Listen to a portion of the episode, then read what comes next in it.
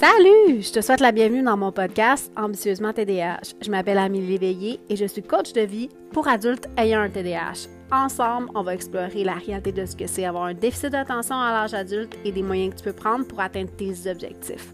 Bonne écoute! Salut! Aujourd'hui, on est dans l'épisode 4 de la série de 5 épisodes sur comment atteindre un objectif. Donc, les trois premières semaines, on a fait à la première semaine comment définir ton objectif, ensuite comment prendre une pause, l'importance de prendre une pause, en fait, créer ton plan d'action. Et là, cette semaine, nous sommes rendus dans un aspect assez croustillant du TDAH qui est l'autorégulation, je vais le dire en anglais, self-regulation, parce que c'est écrit en anglais sur ma feuille. Mais en fait, c'est l'autorégulation. L'autorégulation, en fait, ça va être ta capacité de choisir les de, de poser les actions que tu as décidées dans ton plan d'action dans le but d'obtenir le résultat. OK? C'est très complexe pour nous de s'autoréguler. Pourquoi? Parce que le cerveau TDAH, en réalité, n'a pas vraiment de frein.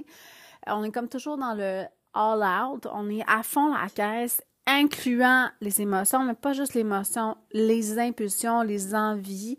Euh, on va avoir une envie obsédante, obsessive de quelque chose qui va être extrêmement compliqué et difficile à réfréner et euh, ce qui va nous amener à avoir des problématiques au niveau de l'autorégulation. Donc, l'autorégulation, ce que c'est réellement, c'est la capacité qu'un cerveau a, qu'une personne a en réalité, à prendre une pause et à se demander si la réaction qu'il s'apprête à avoir, donc l'action qui, a l'intention posée, est appropriée par rapport à la situation qui est présentée devant lui et ou est capable dans un certain assez euh, un survol de d'évaluer les impacts de cette action-là. OK? La problématique, c'est que nous, on manque de dopamine, donc on est souvent, souvent drivé par l'envie d'avoir de la dopamine. Et quand on tombe dans quelque chose qui nous en procure, ça va être extrêmement difficile d'arrêter ce comportement-là dans le but d'atteindre plus son objectif par rapport à la satisfaction qui est immédiate. Donc, une des stratégies que je suggère très fortement, c'est de rendre tes choses visibles et accessibles. Donc, si on part, je pars toujours du principe que tu es passé au travers de chacune de ces étapes-là et que ton objectif est réaliste, que ton objectif est atteignable, que ton objectif a été défait en petites bouchées qui te permet de passer à l'action assez facilement, qu'il n'y a pas trop d'obstacles qui vont t'empêcher de passer à l'action. Je prends un peu tout ça en principe, OK? Et là, maintenant, tu es vraiment rendu à l'étape où tu dois trouver une manière de réguler tes émotions par rapport à cette action-là. Chercher à atteindre un objectif, ça va toujours demander une forme d'autorégulation parce que on, en tant que TDAH, on a souvent tendance à être perfectionniste et le perfectionnisme, perfectionnisme, pardon, ce que c'est, c'est le désir de de se sentir dans le bon état pour passer à l'action. OK, donc on espère se sentir bien ou se sentir, ça peut même être se sentir en colère. Tu sais, euh, ça peut être euh, si tu sais que tu t'en vas dans une situation, que tu t'apprêtes à aller dans une situation qui est désagréable et que tu as vécu beaucoup un hystérique où tu as tendance un peu à te faire marcher sur les pieds, c'est possible que tu essaies de te de te prémotiver à être préfâché avant même que l'action arrive dans le but de te protéger. Par contre, quand on arrive dans ce genre de situation-là et qu'on est drivé par la colère, c'est très rare que ça en fait une situation constructive. Ça, c'est un autre sujet. Donc, l'objectif, en fait, c'est de te demander quel est l'état, l'action que j'ai besoin de poser pour aller plus dans cette direction-là. Si je saute un peu sur le, je fais un beau segway avec ce que je viens t'expliquer, admettons que ton action à toi, c'est d'être plus patiente avec tes enfants. Donc, d'être plus, euh, de leur laisser plus de liberté dans le but qu'ils apprennent à explorer par eux-mêmes et découvrir si les choix qu'ils veulent faire font du sens ou non. OK? C'est extrêmement difficile parce que probablement il y a une charge émotive face à ça. En quelque part, en tant que parent, on espère toujours leur éviter des gros problèmes. Euh, donc, tu vas avoir cette charge émotive-là qui va être associée à ça.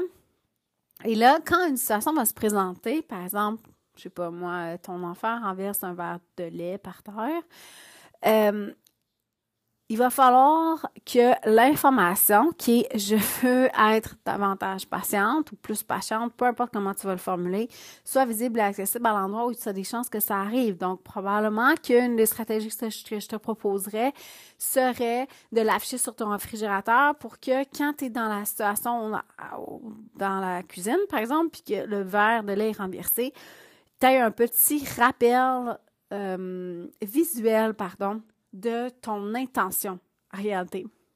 Ton intention, c'est ce qui va t'aider à prendre une pause. Je sais, je reviens à ça. Tu vas me dire, oui, mais on dirait que tu reviens à l'étape numéro 2. Pas vraiment. L'autorégulation, en fait, c'est nécessaire de prendre une pause parce que c'est ça, en fait, qu'on fait pas. les TDAH, on embarque là-dedans on embarque dans le train des émotions, dans le train de l'action, comme si notre vie en dépendait et que si on prenait le risque de ne pas embarquer dedans, ben, il allait passer tout droit puis qu'on allait avoir des gros problèmes. Alors qu'en réalité, généralement, c'est de sauter dans le train qui est problématique. Puis je sais, tu vas me dire, oui, mais on parle pas de locomotive. Je sais qu'on parle pas de locomotive. c'est juste pour te donner une image. Moi, j'aime ça parler en figuré. Je trouve ça plus facile. Donc, si on revient à cette image-là, en fait, là, là, ton enfant vient de renverser son verre de lait par terre et euh, pouf, la colère monte. Si tu laisses aller la réaction, le cerveau TDAH ne produit pas une émotion modérée ou modulée, par contre. pardon. Le cerveau TDAH va produire une émotion qui est à 100% Donc, c'est aussi grave que ton enfant a renversé un verre de lait par terre que euh, quelqu'un a mis le feu à ta maison, je sais pas quoi. Il y a quelque chose qui va générer la colère, c'est à 100 OK? Et là, ton travail à toi, ça va être d'utiliser la pause pour prendre le temps de te demander est-ce que ce que je m'apprête à faire va dans le sens de ce que j'ai envie d'obtenir? C'est profondément frustrant. Je, le reconnais avec toi. Je sais que euh, ce que je me fais souvent dire, c'est oui, mais c'est pas le fun, c'est frustrant. Je suis d'accord avec toi. C'est profondément frustrant sur le moment. Pourquoi? Parce que embarquer dans ces dérapages-là, si je peux me permettre d'utiliser ce terme-là, c'est extrêmement le fun pour le cerveau. C'est ultra stimulant. OK? Lui, il aime ça. Même si toi, tu n'aimes pas nécessairement ça, lui aime ça. Le problème, c'est que ça a des impacts négatifs après. Parce que la personne contre qui tu t'es fâché, si tu prends ton exemple de ton enfant, puis ton enfant a 3-4 ans, si tu hurles après pour ça, ça va avoir un impact. Puis là, je suis pas en train de te dire qu'il faut que tu te culpabilises. C'est pas ce que je veux dire. C'est juste que de te demander est-ce que c'est l'impact que j'ai envie d'avoir auprès de mon enfant oui ou non? Si oui, ben vas-y. Sinon, est-ce que je suis capable de faire un meilleur choix? Rappelle-toi une chose. Une émotion brute dure environ 90 secondes. Son impact sur le cerveau va avoir, durer dans l'ordre de 15 à 20 minutes. Donc, la dysrégulation émotive qui va être qui va suivre cette vague-là d'émotions dure environ 15 à 20 minutes. Ton travail à toi, c'est de laisser le train passer. Ton travail à toi, c'est de laisser la vague se faire, mais de pas la nourrir, de pas lui donner du gaz, comme on dit au Québec. Donc, de pas nourrir la réaction. Le problème, c'est que nous, comme TDAH, on a tendance à embarquer là-dedans et là, on a tout le matériel nécessaire pour exacerber cette réaction-là, euh, perdre le contrôle, poser plein d'actions, puis on peut rester dans cet état-là des heures, voire même des jours. Je ne sais pas si c'est quelque chose que toi tu vis, mais euh, je sais que moi, je suis capable d'être fâchée pendant vraiment longtemps. En fait, en général, non. je dis n'importe quoi. Je suis capable d'être fâchée pendant plusieurs heures, mais en général, l'action de dormir fait un reset sur mon cerveau. Faudrait vraiment que je fouille là-dessus. Mais bon, moi, dans mon cas, généralement, le matin, c'est passé. C'est juste que pendant que je suis dedans, pendant que je suis dans cette colère-là, pendant que je suis dans cette émotion-là, ben, je crée des dommages autour de moi, chez les gens qui sont autour de moi, chez les gens que j'aime. OK? Alors là, si je veux apprendre à davantage contrôler ça parce que c'est pas c'est pas ce que je souhaite pour ma relation avec mes enfants, je vais devoir apprendre à développer des stratégies d'autorégulation. Pour développer des stratégies d'autorégulation, ça vient à ce que je te disais, rendre l'information visible. Donc, mets-le à plusieurs endroits. Euh, connaître le fonctionnement de ton corps, connaître le fonctionnement, le fait que l'émotion, c'est pas quelque chose de permanent, mais bien quelque chose de temporaire te donner des outils par rapport à euh, comment m'auto-réguler. Une des bonnes façons d'autorégulation, c'est d'évacuer de l'énergie. Donc, peut-être de faire des sauts sur place, de mettre de la musique, de danser, d'aller courir, d'aller prendre une marche. Quelque chose qui va augmenter des fréquences cardiaques, qui va te permettre d'évacuer de l'énergie, puis qui va surtout te permettre aussi de shifter ton, de ton attention, sortir un peu de ton mental, puis te retourner plus dans ton corps, puis de laisser juste passer la vague c'est correct aussi de développer une stratégie et de dire aux personnes qui t'entourent, écoute, je vais aller prendre une pause parce que j'en ai besoin, je reviens. Donc, c'est une, relation, c'est une dynamique, c'est une danse à deux, j'aime bien dire. Et là, il faut donner la place à l'autre de se donner une chance de s'autoréguler. OK? Mais donne-toi cette place-là à toi. Ça va être la même chose avec toutes sortes d'autres comportements. Là, je te parle vraiment sur le plan d'un comportement émotif qui peut euh, qui a un impact sur les autres. Mais par exemple, mettons que ton objectif c'est euh, je vais prendre un bel exemple, de diminuer sa consommation d'alcool, OK? Mettons que tu as un objectif de diminuer ta consommation d'alcool, que tu as actuellement l'habitude de manger, de manger, pardon, de boire euh, plusieurs, mettons, un à deux verres tous les soirs. Et que là, ton objectif, c'est de diminuer à par exemple, juste euh, juste la fin de semaine. Donc vendredi, samedi, peut-être dimanche, mais juste la fin de semaine.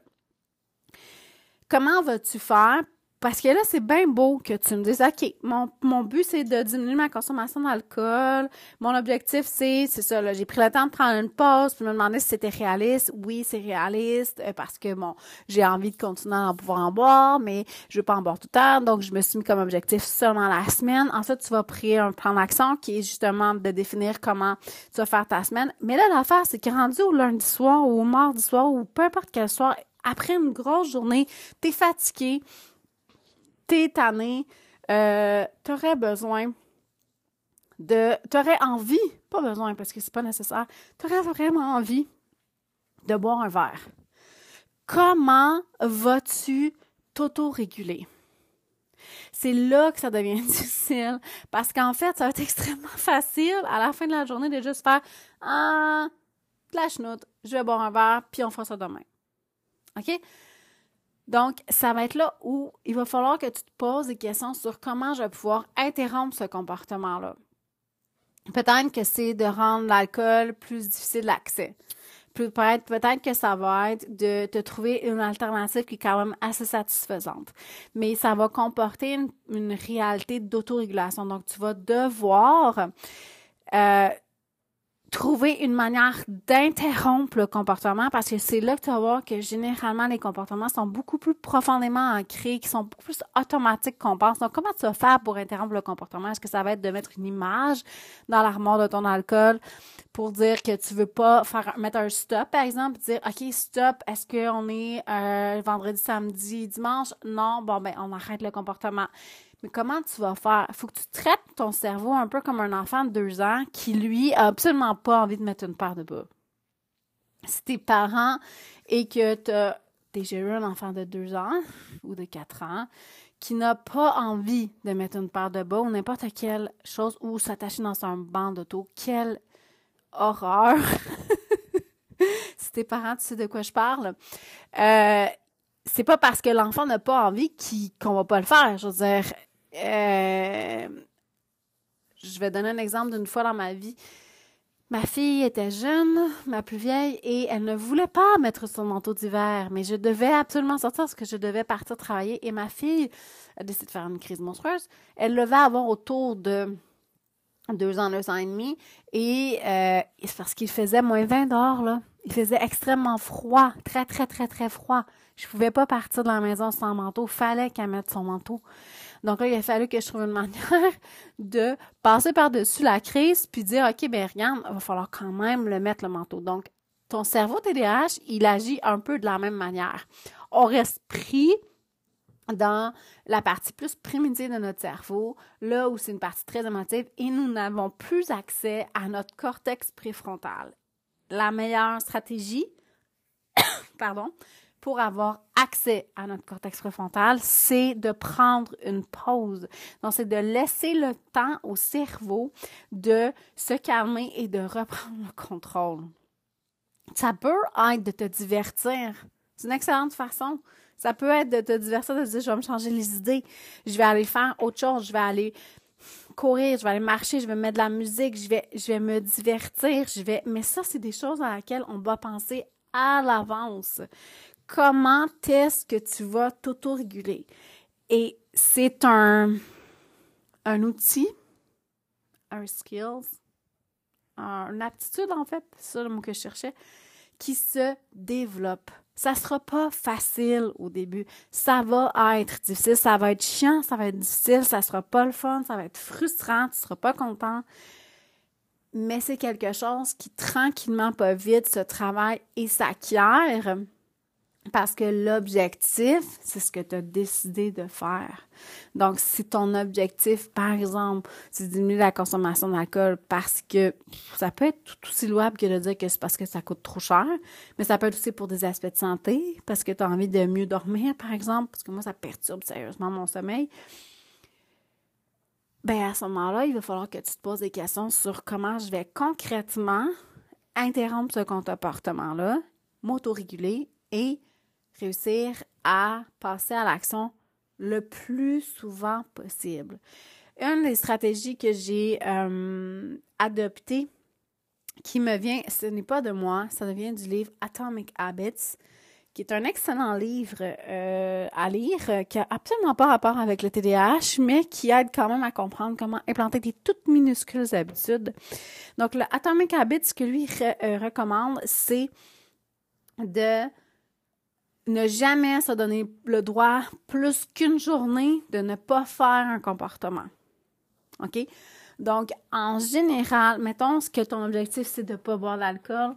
Donc, admettons que le mardi, tu flanges et tu bois un verre d'alcool. Bien, le, le lendemain, c'est super important que tu sois encore plus attentionné dans le fait de suivre l'engagement que tu avais envers toi-même. Pourquoi? Ben, c'est parce que on ne veut pas créer dans ton cerveau l'idée que c'est correct d'enchaîner plusieurs journées de consécutifs sans faire le comportement. Est-ce que ça fonctionne à 100% Non. Est-ce que ça fonctionne la plupart du temps? Oui. J'ai euh, réussi à adopter des euh, routines au niveau de l'hygiène. ça a l'air drôle à dire. Au niveau de mon hygiène buccale, passe la sonnerie par exemple, procédant, euh, au niveau de la prise de ma médication, au niveau hum, du soin de mon visage, grâce à cette façon-là de penser. Je te ramène à l'idée que dans le TDAH, on a des problématiques au niveau de la mémoire et on a toujours l'impression que ça fait pas si longtemps que ça qu'on a fait quelque chose. On a toujours l'impression que ah, on a encore du temps. Mais la réalité, c'est qu'en fait, tu n'en as pas vraiment de temps, puis ça fait déjà ça fait déjà longtemps que tu l'as pas fait. Dans le sens que 24 heures, qu'aujourd'hui tu choisis de pas boire d'alcool, ben demain, il va falloir que tu refasses le même choix, puis le lendemain, il va falloir que tu fasses le même choix. Ça va te sembler que le, moment et vient pas, tu sais, que, en fait, ça va te sembler que cette idée-là, que de ne pas boire l'alcool, va revenir souvent. Ben, c'est vrai que si ton choix, c'est d'en boire moins, puis que tu veux pas boire quatre ou cinq soirs par semaine, ben, il y a plus de journées à la semaine où tu bois pas que de journées où tu bois, là. Mais c'est une impression qu'on a. Notre mémoire n'est pas fiable pour ce genre de choses-là. Donc, c'est important de viser d'être le plus proche possible du comportement que tu veux. Pour faire ça, il va falloir que tu t'autorégules. Donc, il va falloir que tu prennes le temps d'intentionnellement choisir de faire différemment. Mais je pars toujours du principe que ton objectif est réaliste. OK? Si ton objectif est absolument pas réaliste, ça va être vraiment, vraiment difficile de le maintenir à long terme. Comme par exemple, c'est fréquent quand j'entraînais les gens qui partaient de je m'entraîne absolument pas, je fais aucune forme d'activité physique à je désire m'entraîner cinq jours par semaine, deux heures par jour, parce que je veux sculpter mon corps le plus rapidement possible pour l'été. Je te garantis que ça fonctionne pas. Il y a du monde qui vont y arriver. Il y a juste sûr qu'il y a quelqu'un qui va me dire Ouais, mais moi j'y arrivé. Oui, il y en a qui y arrivent. En général, c'est pas maintenant à long terme les gens vont avoir de la misère, mais aussi que, ça va être extrêmement difficile au début, puis ça va être extrêmement difficile de passer par-dessus cette difficulté-là. Donc, l'objectif, c'est de faire en sorte que tu augmentes le nombre de chances d'atteindre ton objectif. Donc, si ton objectif n'est pas réaliste à la base, ça va être vraiment difficile de l'atteindre. Ça va être difficile de planter des stratégies pour te réguler qui vont faire du sens avec ton objectif. Euh, si je reviens à l'exemple de l'alcool, en général, moi, en fait, ce que je suggère souvent, c'est de d'essayer d'avoir un comportement de remplacement. Pourquoi peux-tu remplacer ça? Parce qu'en général, bon, un verre, c'est un espèce de rituel chez l'adulte où on va faire un petit décantage, puis on va se calmer de notre journée. Est-ce qu'on peut remplacer ça par autre chose? Est-ce que ça peut être euh, de prendre, moi j'aime bien prendre de l'eau pétillante avec euh, de la saveur un petit peu à l'intérieur et des fruits congelés. Je trouve ça vraiment le fun. Est-ce que ça peut être de prendre le temps de euh, faire un petit apéro euh, sans alcool? Tu peux avoir des alternatives qui sont super intéressantes. D'ailleurs, je, je, suggère ce sujet sans alcool, d'avoir quelque chose à boire quand même, mais qui est sans alcool. Dans le fond, c'est une manière, il n'y a pas de mauvaise manière de s'autoréguler. Il y a pas, ce qui est important là-dedans, c'est pas que tu tombes dans la façon parfaite de faire les choses serait de ne pas boire et de ne pas en avoir besoin, OK? Ça, ça nous amène rien. Parce que si c'est ce genre de, de mindset-là que tu développes, tu te places déjà pour aller vers l'échec. OK? Donc, ce qu'on veut, c'est te supporter dans ton fonctionnement. La même chose avec euh, l'exemple que j'ai donné tantôt par rapport à, un enfant qui donne, qui tombe, qui fait tomber un verre de lait, par contre, pardon. Euh, est-ce que c'est 100% réaliste que tu aies aucune réaction? Non. Ce qu'on veut, c'est aller tranquillement, pas vite, vers comment est-ce que je peux faire pour que ma réaction soit moins explosive, ne fasse pas peur à mon enfant, parce que l'objectif, c'est pas nécessairement de lui de, le terroriser, mais plus de lui apprendre à être autonome puis de faire plus attention la prochaine fois. Euh, pourquoi, pourquoi le verre est tombé? en fait, c'est ça qu'on veut savoir. Donc, comment tu pourrais t'autoréguler par rapport à ça? C'est possible que dans ton idéal, tu n'aies pas besoin de rien. Dans la réalité, c'est fort probable que ce que tu as besoin, ça va être de prendre une pause dans la réalité, ce que tu vas probablement avoir besoin, c'est, si tu as la chance que ton conjoint est là, ça va être de dire à ton conjoint, peux-tu prendre la relève pendant que je m'en vais me calmer?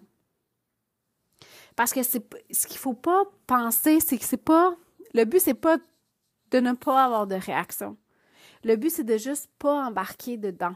Il y a vraiment une distinction. Le but, c'est pas d'empêcher toute réaction émotive. Le but, c'est de dire que tu reconnais que tu as une réaction émotive, que tu reconnais que tu as une impulsivité, mais que tu choisis tranquillement de ne pas embarquer dedans. Parce que l'objectif, c'est pas de rajouter une couche au problème. Donc voilà. Fait que quand je parle, j'ai fait un épisode, je, je que je regarde le numéro, je m'en souviens plus. J'ai fait un épisode aussi beaucoup sur la régulation émotive. Ça se rejoint beaucoup par rapport à ce que je te dis les trucs, c'est vraiment. En fait, il n'y en a pas vraiment de trucs, mais des petits conseils que je peux te donner, c'est vraiment de rendre les choses visibles et accessibles. Donc, d'avoir des, des pictogrammes, d'avoir des phrases à des endroits où tu as tendance à avoir ce genre de réaction. Ça peut être en fond d'écran. Ça peut être, et à force de te le répéter, de te le répéter, de te le répéter, éventuellement, tu vas être capable de te le rappeler par toi-même. Mais je te le rassure, ça prend beaucoup de temps.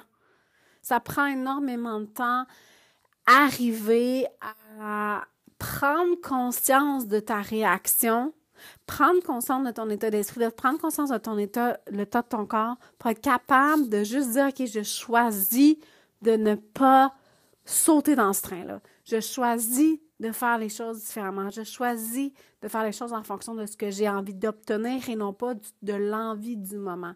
Et ça, ça se travaille. Tu peux aussi renforcer euh, la l'autorégulation avec un avec une récompense.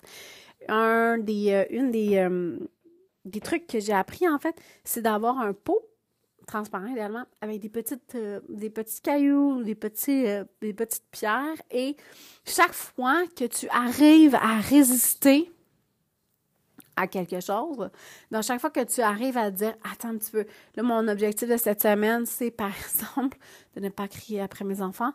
Euh, ben, chaque fois que tu y arrives, tu vas aller mettre une petite pierre à l'intérieur premièrement, ça donne un kick de dopamine. Deuxièmement, quand tu vois la quantité monter, ça donne un autre kick de dopamine. Mais attache ça aussi à une récompense. Donc, tu peux te fixer un objectif de dire, OK, ben, si j'en ai 25 euh, à la fin de la semaine, j'ai une récompense, je m'accorde une récompense, je m'accorde le droit de d'écouter un film avec mes enfants collés, je sais pas, je, m'accorde le droit de pas faire un souper vendredi soir puis de faire de la pizza, n'importe quoi. Mais quelque chose qui va te faire plaisir, qui va te donner une satisfaction d'avoir travaillé à adopter le comportement. Ça fait partie des méthodes d'autorégulation.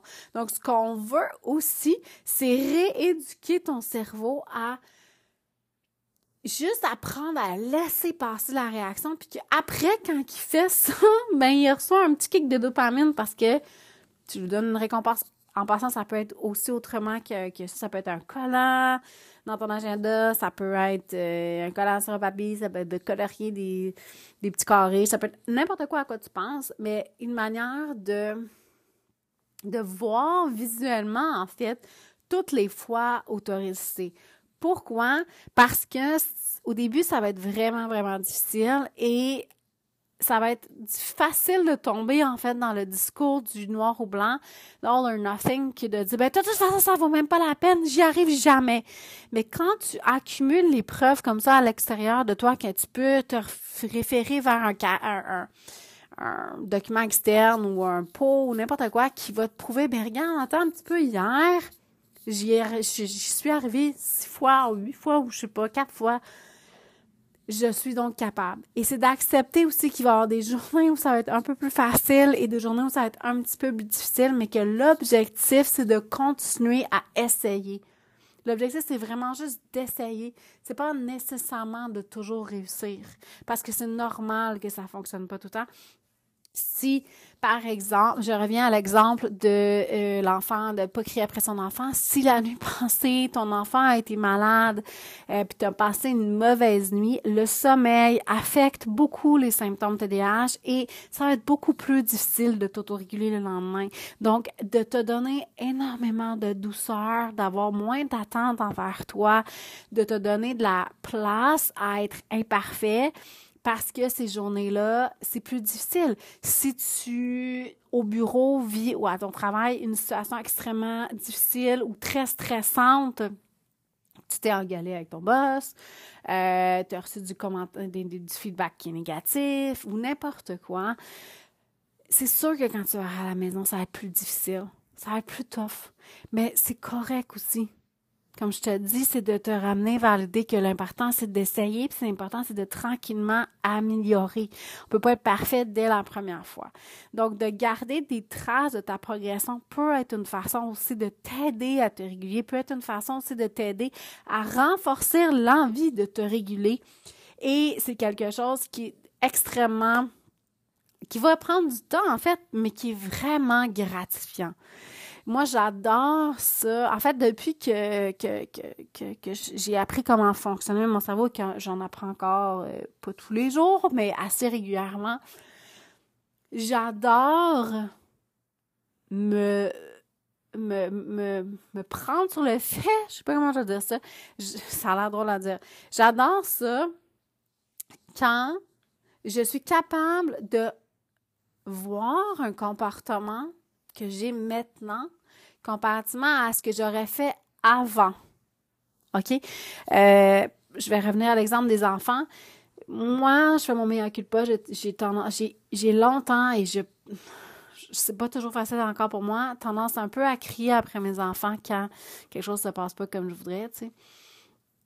Et même si eux, je suis certaine que s'ils m'écoutaient, ils me diraient Ah, mon mère a crié encore. Moi, je le sais que tranquillement, pas vite, ça m'arrive de plus en plus souvent de me surprendre à vraiment travailler très, très fort à garder mon calme. Parce que pour moi, c'est important de garder mon calme quand mes enfants vivent quelque chose de difficile, même si ce qu'ils font n'est pas toujours approprié. Je pense que de juste rajouter de l'huile sur le feu, ça ne ça l'aide pas.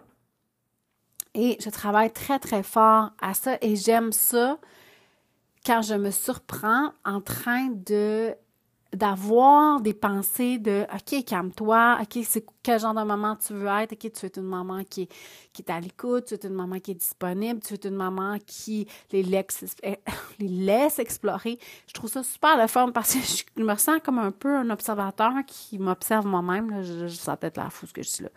Mais je trouve ça le fun de voir que maintenant, j'ai plus de capacité à m'autoréguler. Si c'est quelque chose avec quoi tu as énormément de difficultés, euh, j'ai fait un épisode complet sur la médication TDAH. il, y a y a certaines médications TDAH qui peuvent, qui peuvent t'aider par rapport à la régulation émotive. Euh, c'est pas une, garantie. Il y a absolument, euh, il y a aucune garantie que ça fonctionne, mais ça peut, on peut donner comme un petit coup de pouce. Mais il n'y a rien qui t'empêche d'essayer d'implanter des stratégies avec ou sans médication et qui vont t'aider à fonctionner.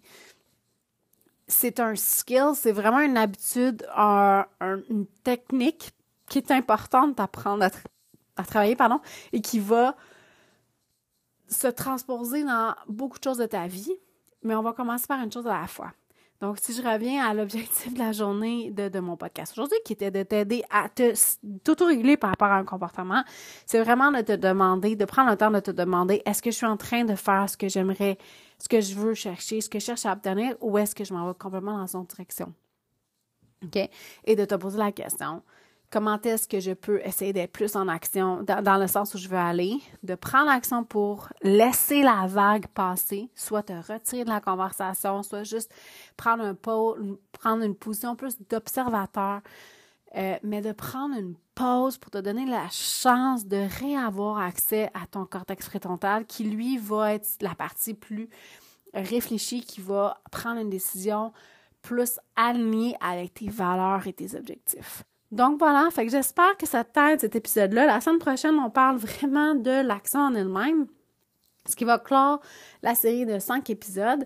Si tu as envie de venir me jaser, tu peux me rejoindre sur mon site internet, me laisser un beau message. J'aime toujours ça quand les gens m'envoient des messages, je trouve ça vraiment le fun. Tu peux me donner des suggestions, euh, des podcasts si tu as des idées pour moi. Et euh, sur ce, je te souhaite une excellente semaine et on se revoit la semaine prochaine.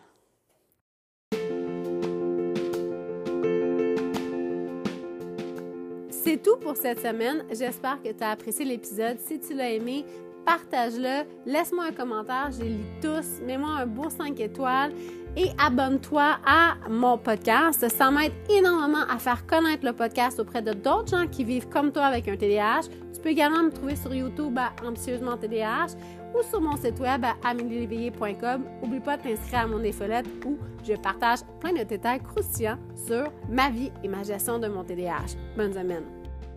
Thank you.